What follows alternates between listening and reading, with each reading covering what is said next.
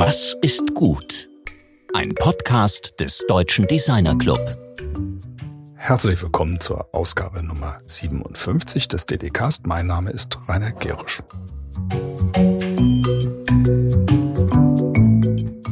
Wenn ihr heute ein paar Hintergrundgeräusche hört, dann liegt das daran, dass ich die Anmoderation für diese Sendung direkt in unserem kleinen, mobil eingerichteten Studio hier auf unserer Veranstaltung zum Wettbewerb Was ist gut? Bei Tatkraft in Frankfurt aufnehmen. Wir werden später hier noch weitere Interviews und Statements der Teilnehmer und Moderatoren einfangen.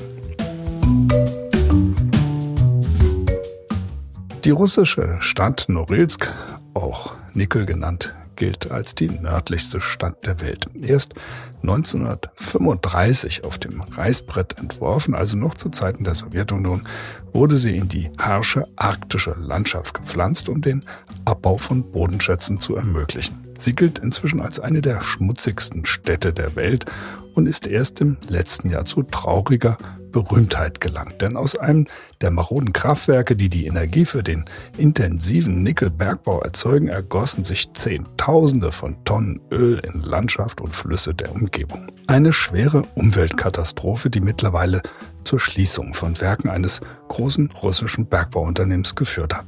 Und aus dieser Stadt stammt unser Gast aus der letzten Sendung, Doktor Tatjana Gorbatschewskaya, die uns aus ihrer Sicht der Material- und Architekturforscherin über die besondere Geschichte dieser sehr unzugänglichen, fast geschlossenen Stadt berichtet hat.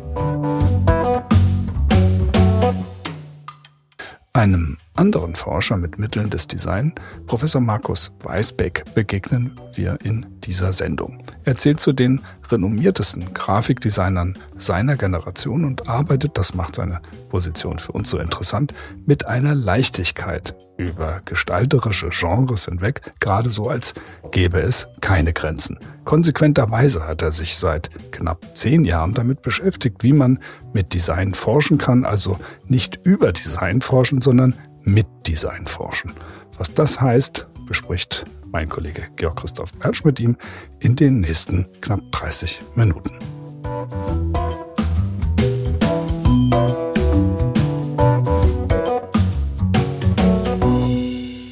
Heute sind wir wieder im Studio, haben einen Gast im Studio, kann man sich kaum vorstellen in diesen Zeiten. Analog, mir gegenüber sitzt Markus Weisbeck. Ja, erstmal hallo Markus. Hallo Georg, vielen Dank für die Einladung. Du bist ja ein Designer, der eigentlich immer an der Grenze zum Entertainment, zur Kunst und zur Theorie gleichzeitig gearbeitet hat. Das ist in meinen Augen was, ich würde sagen, Einzigartiges. Woher kommt denn ursprünglich dein Interesse am, am Design oder immer so andersrum gefragt, wie bist du zum Design gekommen? Das war ein wirklicher Zufall, dass ich mit achtzehn an so Vintage-Magazine des Schweizer Magazins Graphis rangekommen bin und da wirklich erstmals Arbeiten gesehen habe von Massimo Vignelli oder Josef Müller-Brockmann oder Paul Rand. Und das hat mich so dermaßen fasziniert und diese Komposition und auch wenn es dieser Geschmack der Zeit, der des internationalen Stils war, mich so begeistert, dass ich gesagt habe, das, das könnte so eine Richtung sein, die mich interessieren könnte in der Zukunft. Das ist ja so, dass du auch dein Design, deinen Stil, deine ganze Arbeitsmethode, auch die Art und Weise, welche Rolle Design in deiner intellektuellen Arbeit auch spielt, konstant veränderst. Das ist eine konstante Transformation. Und die Claudia Mareis schreibt ja in den Theorien des Designs, dass eine wichtige Konstanz der Designentwicklung sei, dass es eine stetige Transformation ist. Kannst du sagen, wohin sich dein Design aktuell bewegt? Ja, das ist erstmal richtig, was Claudia Mareis sagt, weil es eigentlich sich um die Veränderung der Medien geht. Die Werkzeuge verändern sich ständig. Die Anwendungen werden auch ständig weiterentwickelt. Und, ähm, und mit diesen Tools und diesen weiterentwickelten Ideen garantiert es mehr oder weniger in der Transformation immer neue Formen von Konzepten und Formen. Und ähm, das in der aktuellen Entwicklung ist vielleicht so ein bisschen das Verflüssigen der Elemente zu beobachten. In der Zeit, wo praktisch alles animiert wird, lösen sich neben den Formen die Bildveränderung, auch die Typografie. Also das wird alles ein bisschen flüssiger. Und ähm, ich würde sagen, das ist gehört zum Handwerkszeug eines Gestalters in der Gegenwart, das mehr oder weniger drauf zu haben oder zumindest wissen, wie es funktioniert, um das Gegenteil zu machen. Jetzt könnte man ja sagen, du bist ein glänzender Stilist mit Sicherheit. ist ein, glaube ich, schon irgendwie wirklich auch immer so hochdekorierter äh, Designer natürlich auch. In den letzten Jahren wird das Thema des Politischen im Design ja immer, immer wichtiger. Also siehst du in deinem Design auch Politisches oder ist deine, hat deine Arbeit politische Komponenten? Na, in dem Sinne vor allen Dingen keinen visuellen Unsinn zu produzieren, um ähm, einen kleinen Teil beizutragen, die Welt etwas ansprechender zu gestalten und in dem Sinne keine Designverbrechen zu veröffentlichen, für die richtigen Auftraggeber zu arbeiten und in dieser Arbeit gesellschaftlichen, somit kann man die auch politisch sehen. Bei Stefan Sagmeister, den wir ja vor einiger Zeit hier zu Gast hatten, äh, sagte uns, dass für ihn die Übersetzung von Musik in Gestaltung eine der spannendsten Herausforderungen überhaupt ist. Also er hat es abgegrenzt eben auch von der Übersetzung mhm. von Filmen zum Beispiel mhm. in Gestaltung, weil da ja schon Bilder vorhanden sind. Und du hast ja auch dazu beigetragen, Musikern Bilder zu geben, Musik zu visualisieren und für uns damit im Grunde auch Memes zu produzieren. Was ist denn das für eine Art Prozess überhaupt? Was passiert, wenn du Musik in Bilder überträgst?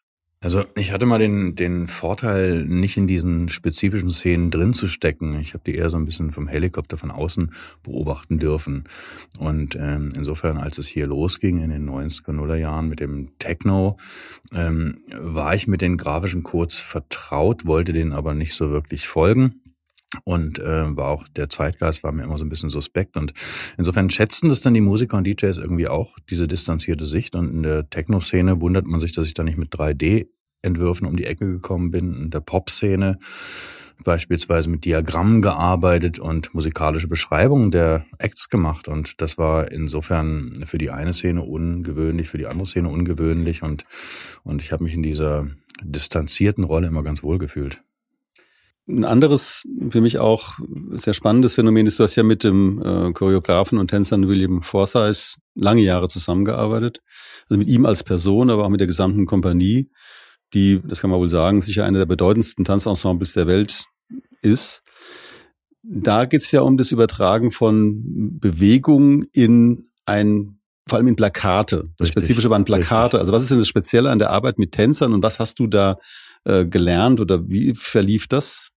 Also beim William Forsythe ist es eigentlich das Interessante, dass es ein Künstler ist, den nichts mehr nervt, als sich selber zu wiederholen. Und dieser Tatsache geschuldet haben wir uns Ende der Saison mit zusammengesetzt, um eine komplette Spielzeit zu überlegen.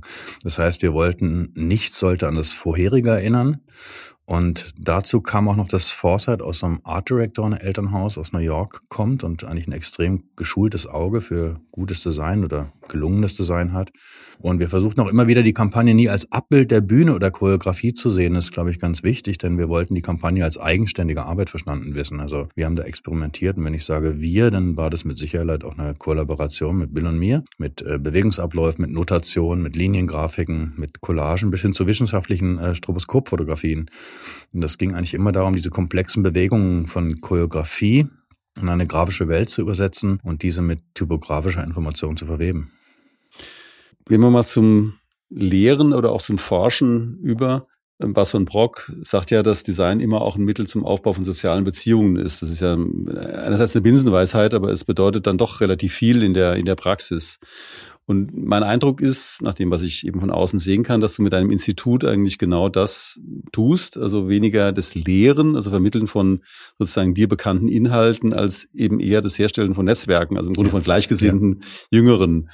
Und äh, was macht ihr da überhaupt an der Bauhaus-Uni? Also das würde mich jetzt schon mal im Detail auch interessieren. Und wie definiert ihr euch innerhalb der Bauhaus-Uni? Und wie definiert ihr euch also seitens der Bauhaus-Uni gegenüber den anderen Gestaltungsfachbereichen in, in Deutschland oder auch im also, Ausland? Äh, diese Bildforschung im Rahmen vom Space for Visual Research Institute ist in erster Linie die Idee, die den Aspekt der Improvisation im Entwurf in den Vordergrund rückt und nicht die konkrete grafische Aufgabe. Das ist wichtig, glaube ich, hier zu sehen. Und diesen spielerischen und selbstgenerierten Ansatz, ähm, der in Weimar verankert ist, nach, auch nach der Idee von Lucius Burkhardt, dem Gründungsdekan der Fakultät, der ähm, auch ständig von einem projektorientierten Studium geredet hat und dass die Studierenden lernen, eigene Themen zu generieren und sie dann visuell zu lösen. Das ähm, kam uns da, glaube ich, ganz gut in die Quere. Und konkret in unserem Falle mit abstrakten Bildgenerierungen zu arbeiten, das ist eine ganz wunderbare Schule, um über gelungene oder weniger gelungene Ästhetik zu diskutieren und somit das Auge zu schulen. Und konkrete Themen würden den Fokus immer wieder auf die zu kommunizierenden Inhalte lenken. Und das ist, ähm, finde ich, da so ein bisschen kontraproduktiv und zumal auch das Spiel dabei verloren geht, weil man sich immer wieder mit dem Thema beschäftigt. Und diese Ideen in solcher Lehre sehen wir auch an anderen Schulen. Da sind wir nicht die einzigsten, auf die Frage von dir zurückzukommen. Also die Ekal in der Schweiz beispielsweise fährt solche Systeme, die U C L A in ähm, U S A, ähnlich wie die CalArts, und die Party-Schule in Korea von Ahn Sang-so hat ähnliche Ansätze. Und historisch ist uns, glaube ich, da auch ganz wichtig, dass so das Center of Advanced Visual Studies für C A V S am M I T der siebziger, sechziger, siebziger Jahre von Käppisch war ein ganz gutes Beispiel, in die Richtung zu denken. Muriel Cooper in den sechziger bis achtziger Jahren und natürlich das Bauhaus und die HfG Ulm. Also das wurde eigentlich relativ umfassend mit solchen Systemen gearbeitet und ähm, Und ich denke, das ist auch vielleicht wichtig, ähm, Studierenden neue Möglichkeiten von Formgenerierung zu zeigen, dass wir Designer eigentlich global alle mit denselben Werkzeugen arbeiten und, und wenn es auch vielleicht noch ein kleiner Schritt ist, dass die ganze Welt nicht nach Adobe aussieht. Du hast ja eben auch Links zu den eben genannten Institutionen zur Verfügung gestellt, die wir auf der Website dann eben äh, auch mhm. ähm, anbieten. Das Interessante ist ja, du hast über zwei Netzwerke gesprochen, da möchte ich gerne mal kurz auch nochmal nachfragen. Und zwar einmal das Netzwerk von Gestaltern und Gestalterinnen, die weltweit in diesem Sinne lehren, und das von mir vorhin angesprochene Netzwerk von jungen Leuten. Mhm. Ähm, kannst du schon sehen, dass eben aus der, aus deinem Institut jetzt Leute hervorgegangen sind, die in dem Sinne weiterdenken? Oder verliert sich das im Grunde, nachdem man in diesem, aus diesem Milieu raus ist?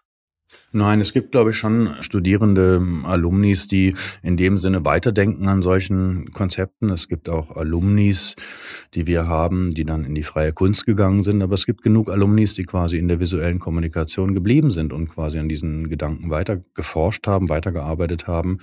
Und ähm, die einigen Verdächtigen kennen wir bestimmt auch alle und äh, wir haben da ganz, ganz tolle Beispiele hervorgebracht und ähm, im Prinzip, glaube ich, sehr wichtig irgendwie ähm, dieses dieses Spiel drin zu lassen, im Studium drin zu lassen und eben nicht sich auf Aufgaben geben zu fokussieren, um eigentlich so eine Art von individuell eigene Bibliotheken entstehen zu lassen. Und diese eigenen individuellen Bibliotheken sind es ja dann bei den Studierenden, was du gefragt hast, die dann später eben neben den Werkzeugen, neben dem Handwerkszeug quasi auch eine Art von formaler Bibliothek ist, auf die sie sich dann selber verlassen können.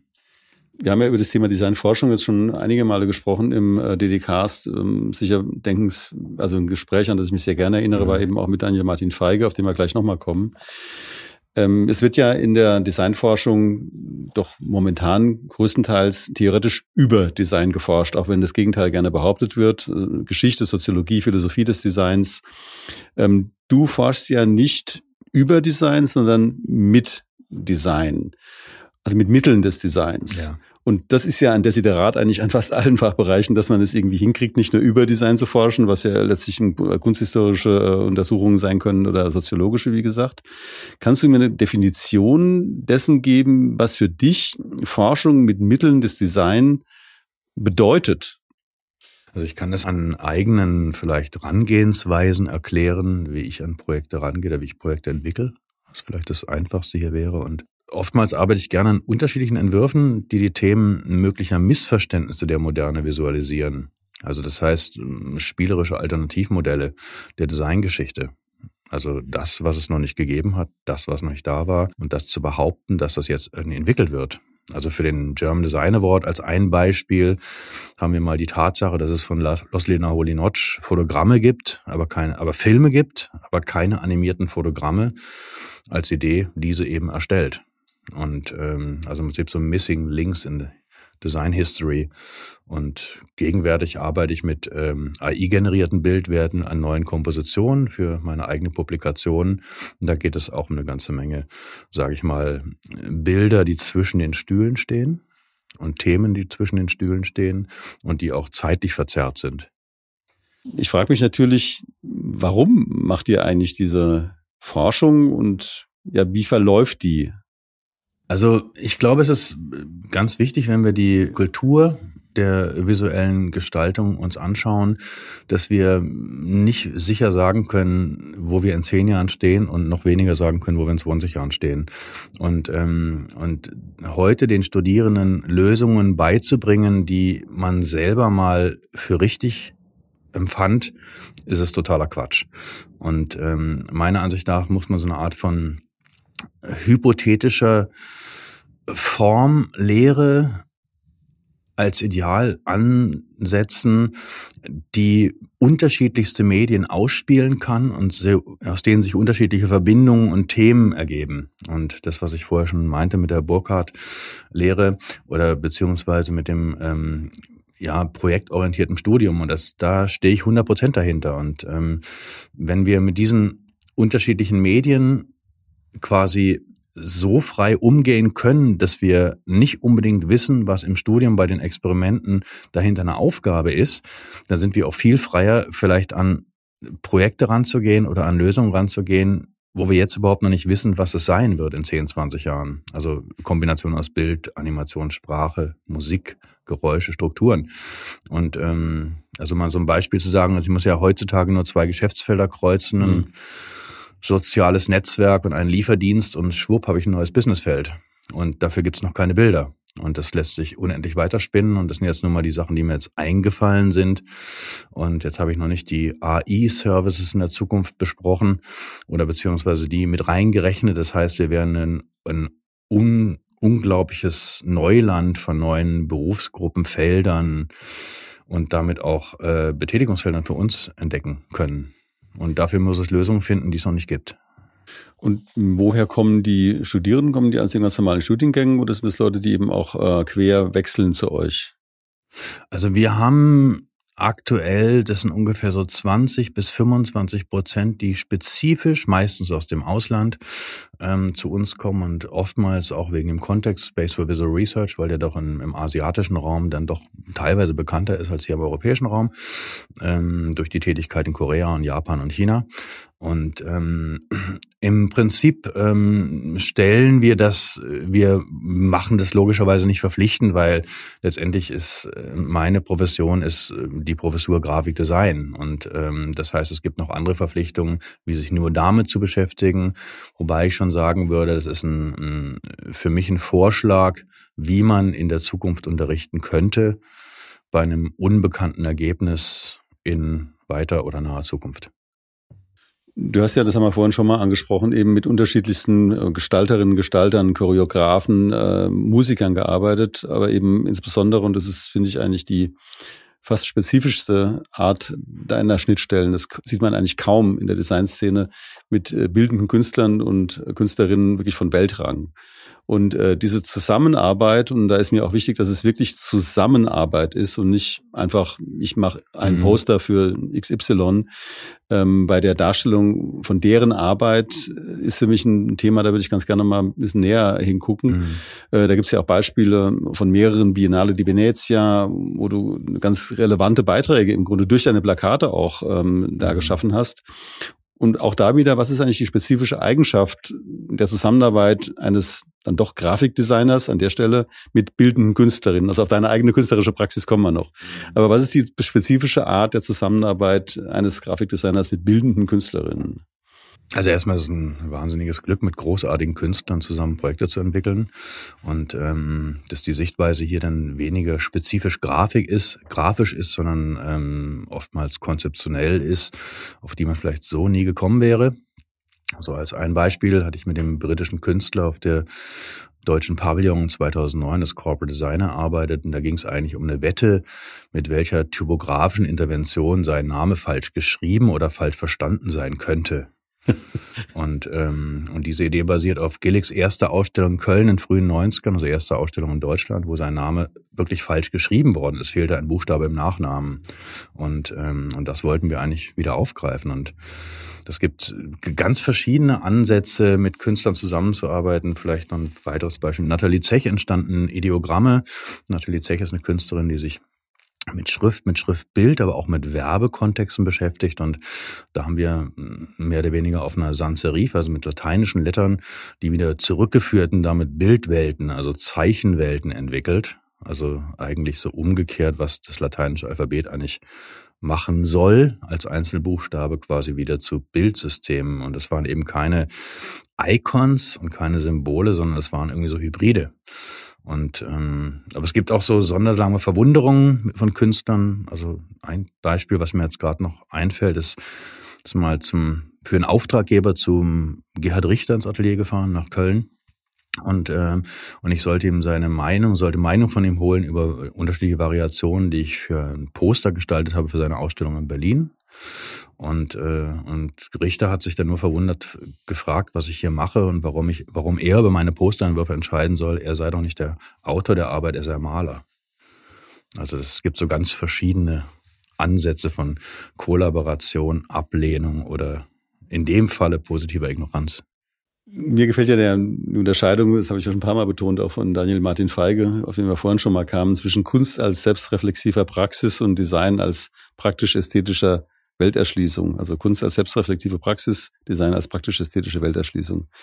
Und du bist ja wirklich einer der ganz wenigen, die zwischen, sagen wir mal, so einer sehr äh, in der Kunstszene wirklich anerkannten Position äh, und einer eigenen künstlerischen Praxis und der angewandten Gestaltung hin und her springen können oder oszillieren können. Und das, das ist ja im Grunde, man sagt ja oft, man kann nicht gleichzeitig im bildenden Kunstmarkt drin sein und Grafikdesigner. Bei dir ist es ja so, dass es offenbar so ist.